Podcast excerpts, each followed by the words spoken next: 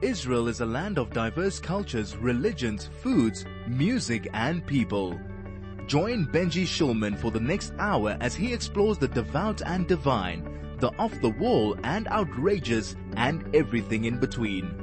Right here on 101.9 Chai FM.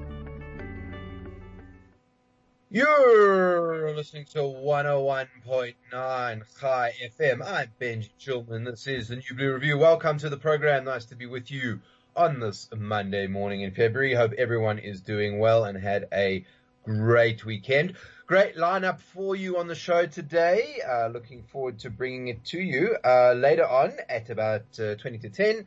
As uh, we always do, we're going to be crossing to Rob Hutchinson he is uh, from Dear South Africa, and we're going to be looking at uh, what is going on in Parliament, and uh, specifically looking at a couple of key bills that are coming in uh, that are of interest. A private members bill dealing with uh, disaster management, and also extension on the comment period for the employment equity amendment bills. So uh, that should be pretty interesting. That's in our parliamentary feature with Dear South Africa that we do at 20 to 10. But after the break, we are going to be speaking to Seth Frantzman. Uh, he is a senior Middle East correspondent uh, at the Jerusalem Post, and uh, he is also the executive director of the Middle East Center for Reporting and Analysis. And he has done a, a very interesting new book on drone warfare and what it means for the future of warfare uh, in general and what Israel has to do with it. So uh, it's going to be very interesting. Uh, we all know about drones, and I think on on this uh,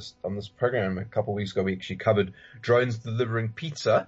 Uh, this is slightly more uh, serious version of that technology, so we're going to be checking out uh, what that is all about uh, after the break. but before we do that, knowing your COVID status doesn't need to be costly or take forever. At Dis-Chem pharmacies, you can reduce the costs and anxiety of waiting for results with their rapid COVID tests. Book an antigen test which can determine if a specific virus is presently current, uh, and uh, or an antibody test which in most cases can determine whether you had the virus or not in the recent past. Book an appointment at a Dis-Chem store near you.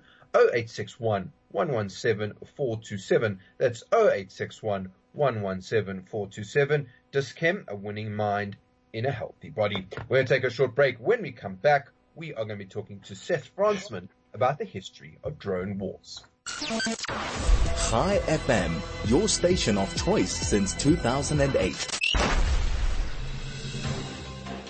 The COVID-19 virus is spread through contact. We want you to stay healthy. Don't shake hands or hug. Wash your hands with soap. Do it often. Use hand sanitizer. Do it often. Use a tissue or cough into your elbow. Clean and sanitize your working surfaces. Protect yourself, your family, and the community. Stop transmission of COVID-19. This is a public service announcement from 101.9 Chai FM. When you need an escape and some pampering, the place to come to is Sorbet Norwood Mall. Our therapists and nail technicians are there to make you look amazing. Come in for a pedicure, a manicure, a wax, or give your skin a rejuvenating treat with one of our heavenly facials. We now offer Dermapen skin needling to rejuvenate your skin, as well as the revolutionary apple-free hair reduction treatments. Call Sorbet Norwood Mall on 011 728 4001 or WhatsApp 082 800 1215 to make an appointment with one of our highly trained therapists. This is the New Blue Review with Benji Shulman. 101.9 Chai FM. I'm Benji Shulman. This is the New Blue Review. Welcome to the program. Now, I'm happy to say we have online uh, Seth Frantzman. He is the, the executive director of the Middle East Center for Reporting and Analysis, and he has written uh, and contributed to a whole range of, um, of, of publications around the world, including the National Review, The Hill, The Spectator, uh, and he's also written several books about the Middle East, including a, a fairly recent one about ISIS. But his latest book is about drones and drone warfare and how that is going to change the way that we fight wars. Uh, and uh, it's very, very interesting. Some of it is fairly disturbing. Uh, so we're going to learn more about it. And so very happy to have on the line uh, Seth Frantzman. Seth, welcome to the show. Thank you so much for being with us on the New Blue Review. Oh, thank you for having me. First of all, let's just start off. Why were you interested in drones? What sparked an interest uh, in in this kind of a technology? Well, I think it started. I mean, a few years ago. I mean, I started. I was covering a lot of uh, conflicts and war. I was uh, living in Israel. I covered some of the conflicts uh, with Gaza, with Hamas, and then I was covering the war against ISIS, as you mentioned. I I wrote a book about that, and you know, I noticed that the you know I was always in places where we started to see that drones were being used a lot more. And I mean, for instance, even terrorists were using them. You know, like these small quadcopter drones. ISIS was attaching grenades and things to them. And you know, I guess when I was younger, the idea of drones was some sort of like otherworldly, you know, kind of alien Terminator-like environment because, you know, we heard about predator drones, but you never really saw them. So I think the fact that I was seeing them more and they were more accessible and I, I found myself covering a lot more military technology in which drones were just always there. I remember I did the, one time an article about an Israeli army unit that uses the Skylark, which is a kind of small drone that's used, you slingshot it using two or three people, and then it, it flies around very silently and can collect uh, surveillance basically at night. And I hiked out in the woods with these guys overnight in really cold temperatures and watched them carry the drone and assemble it. And in some ways it's cool. It's like a model airplane. But you know, as you said, it's something that's definitely very important for military and it, it can, they can be deadly. So I decided that, you know, if I don't know enough about this, I assume lots of other people don't either. And I thought it'd be interesting to kind of write, not a comprehensive history, but a, a bit of a history of how we got here and where this is going. So I think that's a very interesting point that you make about the issue of predator drones. You know, I think for most people, they know uh, about predator drones, or or at least that's the most common kind of drone that we think about if we're not thinking about the sort of amateur ones that that people use to take pictures with or something like that. Uh, and, and, and of course the Predator drone very associated with the foreign policy of Barack Obama in Afghanistan, these strikes that we've seen. But, but your book really goes into depth about the range of different drones that are sort of now available if you are a, a military tactician of, of some description. So, so maybe take us through what kind of drones there are out there in terms of and, and their and their military application. Great. Well, I want I want people to think that that's one of the things I mentioned about the Predator drone. It seemed otherworldly. It seems like Terminator or RoboCop, something that you and I can't approach as a person. It's something spooky and weird, and it launches these airstrikes, and you never see it. I want people to think of drones a bit the way we think of um, animal evolution. When you see those flowcharts and they say, well, here you have like a T-Rex and here you have an otter and let's see, you know, how did all the animals get there? And there's some sort of a tree. So we, let's think about drones more like that. The Predator drone is one part of that tree. It's one branch. But, you know, the history of drones is a far more complex and strange story and it dates back more than a century. And most people probably know that, you know, there used to be little remote controlled aircraft that, you know, kids could use or you could build at home. And there were also what they called in the, in the past target drones because if you're flying or practicing with an F-16, you want to shoot things down, right? But you can't, you don't want to shoot down other F-16s like in Maverick or whatever, right? So they used to have these things called target drones that, that you could just launch a kind of a pod that would fly along and then other things could shoot at it. So that was a way to test air defenses and test missiles and things like that. And there was also a period of time where they invented, they had these kind of drones that they could launch over a country that would just fly in one track and take pictures. Um, so there was a lot of these different things lying around in this in the 70s and 80s. Think back even into the Second World, uh, the Second World War. The Germans built something called the V1, which was basically a gyroscope guided um, kind of a cruise missile type of thing that could be launched from Germany or France, fly over London, and then it would just at some point run out of gas and, and fly right into the ground and hit something. So, you know, there, there are all sorts of machines like that that have existed. And in the, in the late 70s and 80s in Israel, the Israelis realized after having suffered a lot of losses in the 73 war, especially from surface to air missiles, that one of the problems you have as a commander is I want to be able to know where surface to air missiles are, SAMs or whatever you call them, but I need, I don't want to fly an airplane over the surface to air missile because it will be shot down. I don't want to risk my pilots because pilots obviously are very important. You don't want them to be captured It takes years to train them, you know. So what can you do? Okay, well what I could do is if I can't use satellites necessarily because surface to air missiles are mobile. So a satellite passes over once a day, it takes a picture, but I don't know what happens in the next 24 hours. I need real-time intelligence. And so what they realized was you can build a kind of a model airplane, a smaller version of an airplane, or something that looks like, um, you know, a propeller plane, but you take the pilot out and you remote control it to drive it around to take pictures. And that's kind of where we get a kind of origin of species in terms of these drones, which is something that can fly around remotely. There's no person in it, so you can risk the machine, and the machine will bring you information. And then we, you know, it's just everything, you're off to the races then, because now we have just a massive different number of types of these machines, some of which have rockets or missiles on them, some of them don't.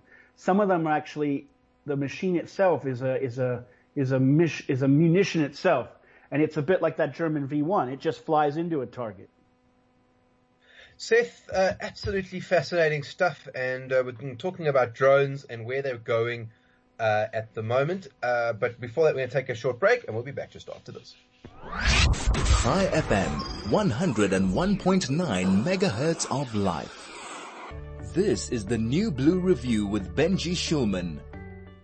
101.9 Chai FM. We're back with Seth Frantzman talking about drones on the program today. Fascinating technology, and uh, let's see where it is uh, going. Seth, uh, one of the big things that you, you spoke about just before the break was this remote control element, which obviously is, is very human. But one of the big changes I imagine that's coming when it comes to drones is that you, even that human bit of the technology is being stripped out with AI and all of this kind of thing. Uh, what, what, how far are we from drones that just kind of fly around on their own and do their own thing? I mean, I think we're already there, basically. You have, um, especially it depends on the country and how they choose to operate them, but certainly I think from what I've seen in Israel, you know, the idea that the person operating the drone is a pilot is kind of non, is not, not there. It's just that the drone does everything itself. You click, you push a button on a tablet, the machine takes off, um, you know, and it, it goes up to a certain altitude. You choose the altitude or whatever. You point and click on the map. The, the, it flies there and then you tell it what you want it to do. That's, I mean, usually what happen, what drones are doing, and and the reason I think you know people like them, which makes sense, is they call it, they're really good for what's called dull, dirty, and dangerous missions. They call it the three Ds, and the the dull part is important. I think the dirty and dangerous less, maybe less so, but it's a dull mission to fly for 24 hours in a circle over over a house, right? I mean, so, and in the end of the day, the kind of wars that people have been fighting, let's say what usually the war, war on terror, which we're used to, is, um, you know, you, you, you're tracking targets over a very long period of time. You're waiting for an opportunity.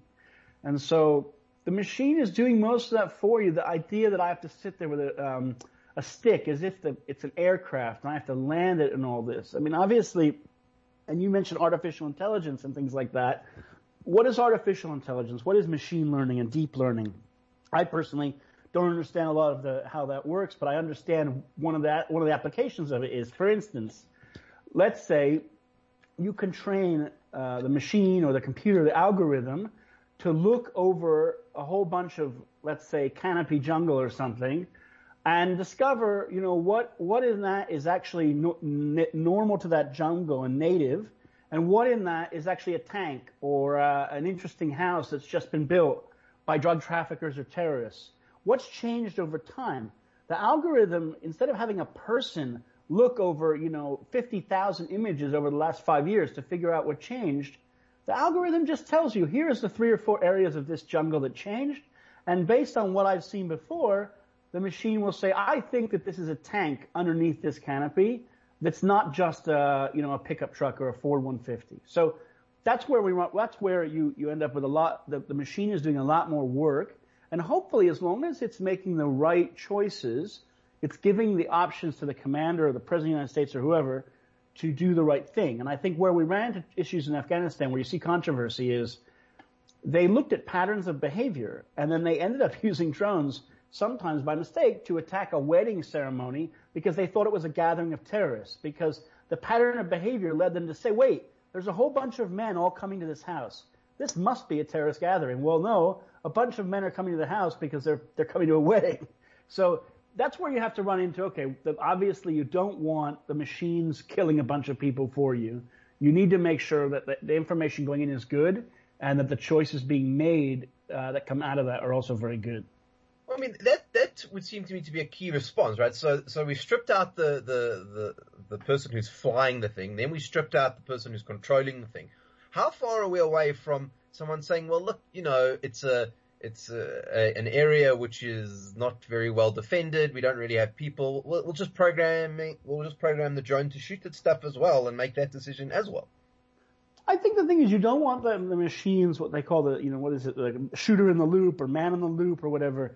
You don't want the machine ever making those kind of decisions, but what you can do is task the drone, for instance, um, you know, whether you're in South Africa or whether you're in Israel or wherever, you have huge areas of, of landscape that you need to sometimes defend, and it's not just about defending against terrorists. It can just be things like human trafficking. So you can task the machines to just fly 24 hours a day over this area, collect information, see what's happening, and then hopefully, you know, if you see suspects or something crossing that area or you're able to identify a pattern, then you can send in people to stop them rather than having humans driving a thousand kilometers a day back and forth to do some weird patrol. I mean, let, let, let, us look at another example. Can't you use drones to defend wildlife, like, uh, for instance, poaching of rhinoceros and things like that? You could have them just flying over all the time as long as the, the machine isn't too loud and doesn't bother the animals.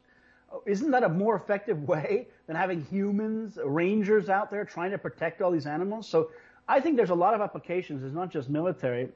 And we have to remember in this discussion that where this is really going when it comes to military applications, I think, is big countries like whether it's China, the United States, or Iran, or Turkey, flooding the airspace with these weapon systems during the next uh, future warfare. So what that means is, you know, it will look maybe a bit more like the Terminator or something movies where you'll see, you know, 30 or 40 drones swarming into uh, an armored division and destroying all the tanks and that is really, I think, where we're heading. And artificial intelligence will provide the machines a way to create an attack pattern that will be very, almost impossible or impossible to defeat using air defense because this is obviously, as I mentioned, an evolutionary game. Think of it as evolution.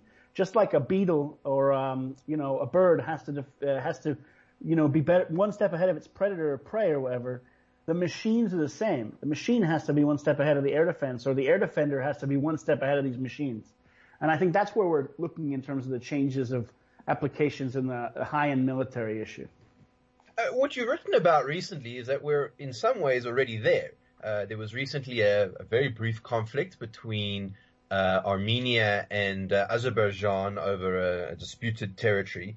Uh, and, and, we've actually started to see that pattern starting to play out uh, at the moment already. Yes. So what's really interesting about the Azerbaijan-Armenia war is here you have two relatively small countries, um, relatively, uh, let's say, you know, poor. Not, not, they're not like the richest countries in the world, right? It's not Europe. And they went to war with each other. This is a long simmering conflict. And over the last decades, Azerbaijan has worked to be, basically create a kind of instant air force. A country like Azerbaijan, it isn't, doesn't have access to F-35s. It can't buy up huge numbers of F-16s. It doesn't want to use Soviet, old Soviet aircraft but it could afford drones, and it bought large numbers of drones, uh, including Israeli and Turkish drones, and used them in a, in a very complex system to totally destroy Armenia's uh, armored units and artillery units and air defenses. And in a sense, you know, Armenia was fighting with old tactics, and here you have new tactics, and that's very that's very interesting because what you saw there, I think, is kind of like the Battle of France in 1940. The French army was very large. It wasn't that the German army was was larger the German army destroyed the French army uh, in the beginning of the Second World War because it was able to use masses of tanks and aircraft in new ways.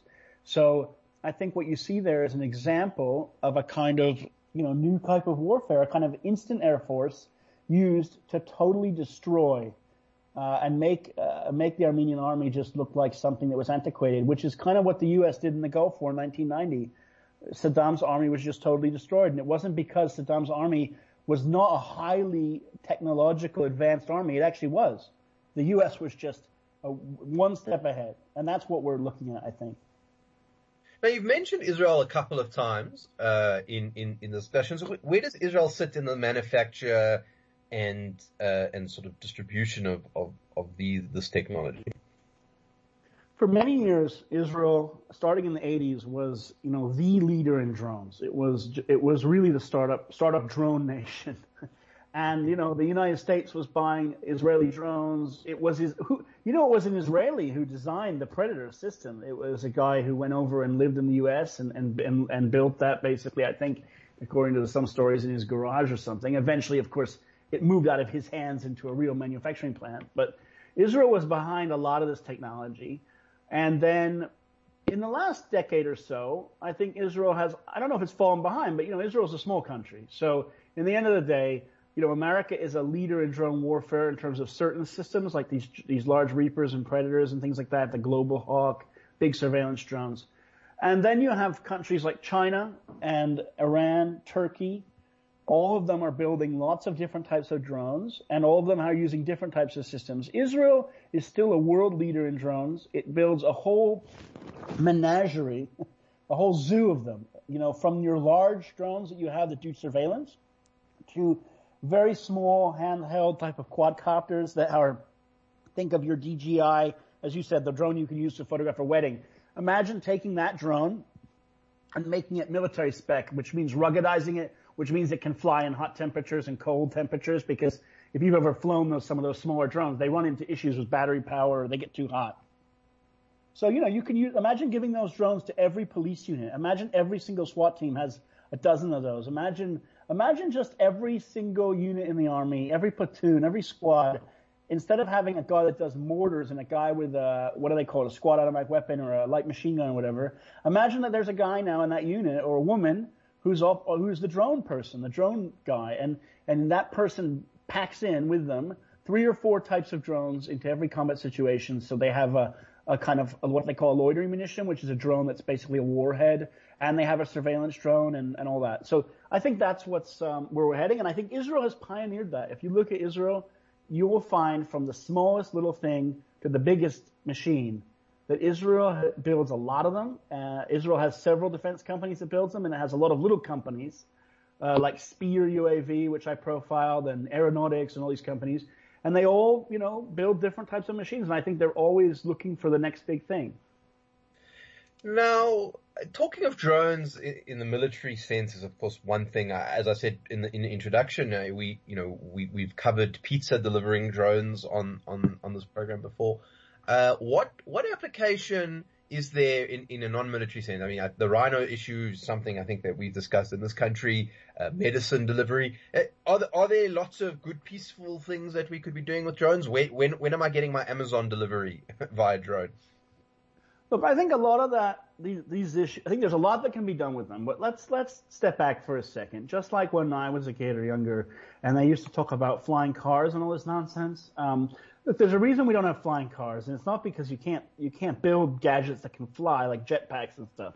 It's because of the whole issue of segregated civilian airspace, right? You can't. Not every person can can be their own pilot. There's a reason that the pilot um, on your plane is highly trained, right? So you don't want uh, people flying everywhere with jetpacks or flying cars, and you don't really want drones everywhere because obviously they'll crash into each other. And not only will they crash into each other, you can put algorithms on drones that make them not crash into each other. Drones are very smart these days.